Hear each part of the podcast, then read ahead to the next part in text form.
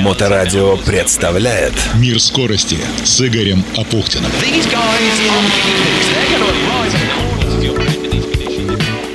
Всем хорошего настроения у микрофона Игоря Пухтин. Да, все, в России в автоспорте межсезонье, разве что у нас там еще одна гонка в конце ноября будет, кольцевая, но о ней, естественно, после того, как она состоится. Но уже появился раллийный календарь на следующий год, и во время обсуждения календаря даже удалось развести между собой такие события, как этап чемпионата по классическому ралли в Пена и первый этап Кубка мира по бахам, коротким ралли-рейдом «Северный лес». Это единственная в мире снежно-ледовая баха. Конечно, даты не должны были пересекаться. Также удалось развести этап Кубка России по классическому ралли Якима в Карелии, отправить его на 4-6 марта, вместо того, чтобы накладывать его по датам на уникальное, опять опять-таки в мире грандиозное событие – фестиваль «Зимний драйв в Карелии», в основе которого прежде всего марафон-гигант 25 часов на льду. На озере Айронне в черте города стартовало это 24, 25, 26 февраля будущего года и 27 февраля там Джимхана. К этому событию сейчас идет напряженная подготовка, поскольку фестиваль это не только автоспорт. Пару недель мы говорили в эфире Моторадио онлайн, которая стала официальным информационным партнером с его организатором и вдохновителем мастером спорта Илоной Накутис, но после эфира остались некоторые вопросы, которые я задавал Илоне для того, чтобы уточнить некоторые принципиальные моменты этого события. Во-первых, почему выбор пал на озеро Айрона и именно на это место. Я в стартовала достаточно давно, обитаю, и когда меня привезли ребята местные, знакомые, да, на это место, я встала на скалу и увидела вот этот вот пейзаж, да, перспективу на это озеро с верхней точки, и это показалось мне просто совершенно фантастическим местом, потому что действительно вот эти скалы карельские, спадающие в воду практически это было, и э, то, что само озеро, оно небольшое, и на нем уже проводили ребята местные там какие-то занятия, там, ну, развлекались, да, то есть это уже такое пресиженное такое место получилось. А потом у меня, я говорю, вот я стою, у меня как пазлы какие-то начали складываться, вот эта идея у меня пробивает обычно так оно вот раз, туш, да, и потом мне во сне это все как бы при, пришло, как я это все увидела полностью, как оно все двигается, где что находится, и вся история родилась в процессе. И э, дальше я начала понимать, что дислокация места, она очень хорошая в том плане, что это и по инфраструктуре место, где есть разместиться людям, которые приезжают. Это вообще в центре города, то есть это в шаговой доступности для зрителей, для гостей и жителей города. И теперь еще туда Рускальский экспресс приходит, и Ласточка приходит. Это все 800-500 метров до места нашего проведения. То есть это очень удобно. И плюс, конечно, сам парк Вакасалами, к которому примыкает это озеро, он исторический. Как оказалось, чем дальше я влезала в историю этого места, все это показывало то, что здесь э, изначально да, собиралось проводиться очень интересное зимнее мероприятие, мероприятие, связанное с Олимпиадой, которое там не состоялось из-за войны. И, и по-видимому, у меня, знаете, там космическая какая-то, я не знаю, пролетела звездочка. И действительно хочется сделать такое событие, которое было бы менее спортивным с одной стороны, да, то есть это не совсем там э, профессиональное да, соревнование, а именно любительского плана, когда люди хотят собраться, показать себя, на других посмотреть, познакомиться именно в зимних различных видах э, развлечений. В частности, так как мы автомобилисты, то, естественно, в первую очередь это автогонки какие-то, вот родился марафон, а потом уже и э, другие мероприятия, связанные с этим местом. Это и коньки было изначально, да, запланировано. Сейчас у меня еще хоккейная история, да, там, дай бог, в этом году уже я смогу это сложить. То есть постепенно-постепенно это все складывается. Плюс, естественно, там два великолепных трамплина, один европейского уровня. Вадим Лисовский там просто ну, адскую работу проводит, и э, это все работает, там детская школа работает, и соревнования проходят.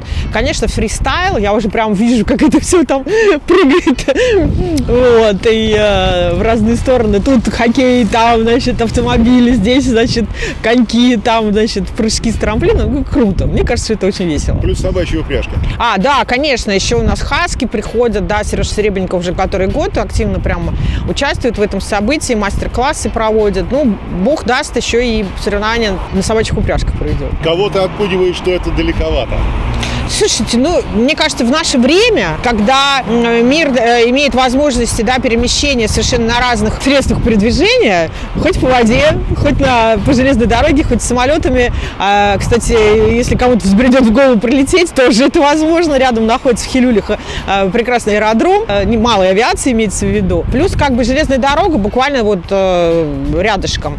А, железнодорожная станция стартовала, а к нам туда доехать 250 километров. Понимаете, ну это как бы, ну, реально там, я не считаю, что это вообще далеко я встречался с некоторыми спортсменами, я говорю, ну хотя бы маленький гражданский шип можно разрешить или нет.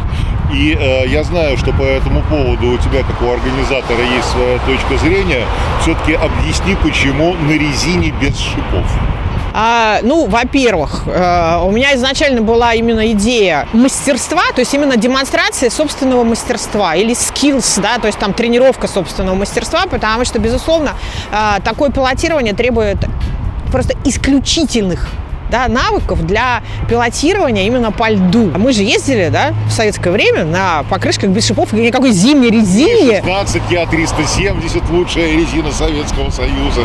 При Нишпигово никто даже не задумывался о том, что да, нужно какую-то специальную зимнюю резину иметь. То есть вот, вот оно мастерство, вот натуральные машины и покрышка, да, она без шипов в натуральных условиях. А е, и это один, да, это первое, то есть то, что я ставлю в углову, так сказать, угла по покрышке. И второй, конечно, это а, износостойкость, скажем так, льда озера, по которой 25 часов будет ездить 40 команд, да, то есть это в среднем 300 кругов, и как бы износ просто льда лед может не выдержать.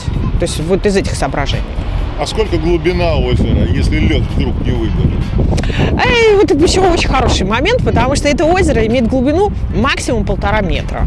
То есть, если ты как бы уходишь, это метр, да, местами полтора метра. Поэтому как бы там прямо так, что вот ты как бы угробишь свою тачку и больше ее никогда не достанешь, как в Ладоге, например, да, или в Финском заливе, или в другом, кстати, озере, любом озере, которое там в Карелии находится, то есть там глубины достаточно большие. То есть здесь, в общем, безопасно с этой точки зрения? Да, именно так. То есть безопасность, в первую очередь, комфорт и доступность в первую очередь. Потому что если мы будем гонять где-то там в лесу, кому это надо? Ну, то есть между собойчик такой.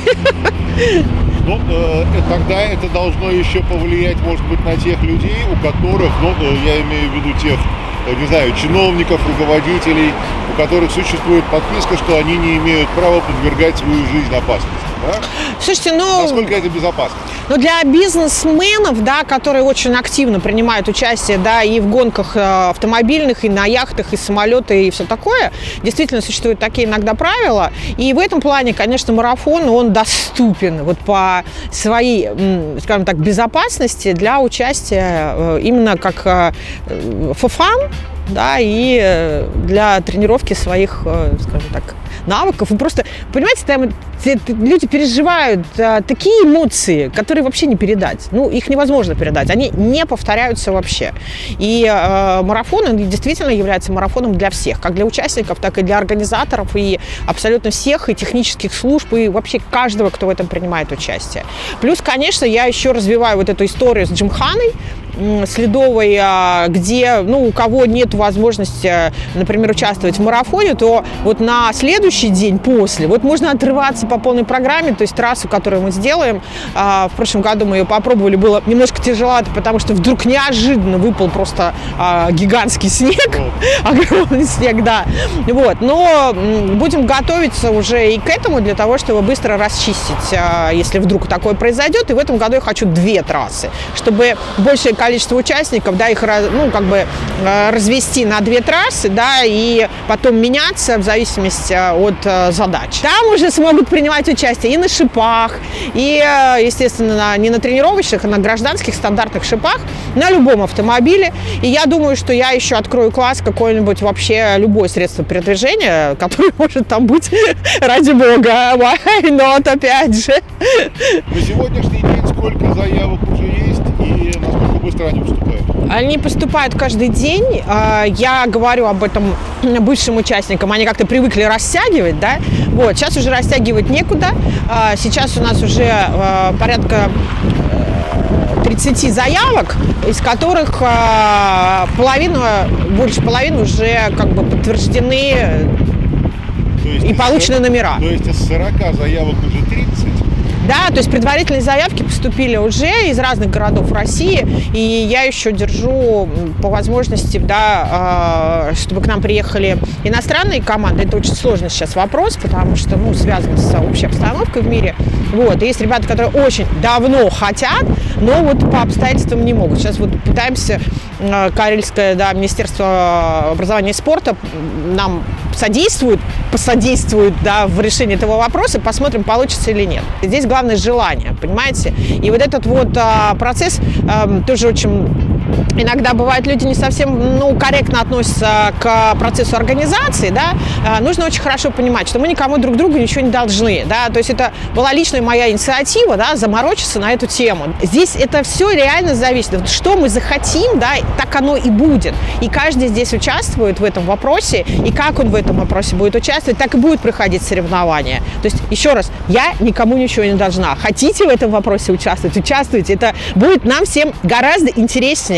Э, и чем раньше эти вопросы все выйдут да, на поверхность, и мы сможем эти какие-то нюансы порешать, тем нам всем интереснее будет дальше существовать. И самое главное, позитивнее, понимаете? То есть приезжать на такие мероприятия с, как это, к нам едет ревизор, а что у вас тут плохо? Да, вот это вот не нужно. Лучше даже не приезжайте. Вот изначально, если у вас в душе вот это вот есть, лучше не надо. Вот езжайте куда-нибудь в другое место. Да, вот мы хотим радоваться жизни, э, как бы э, у нас слишком мало событий, которые будут радовать нас. Поэтому давайте праздники устраивать друг другу.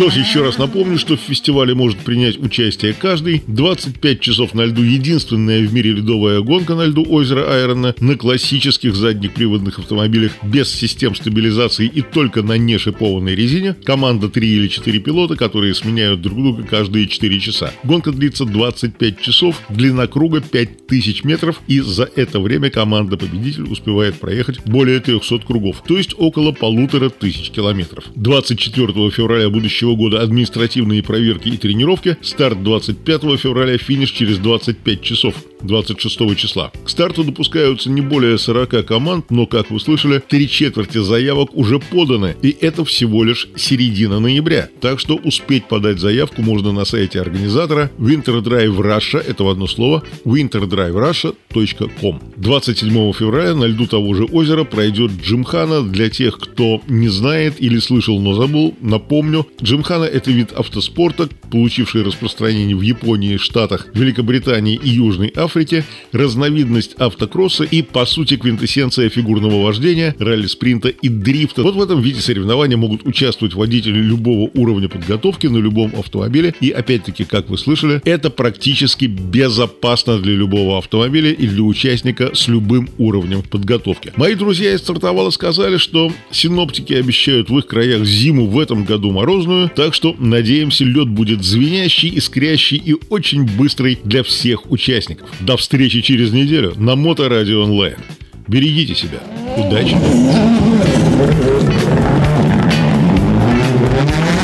Мир скорости с Игорем Апухтиным. На Моторадио.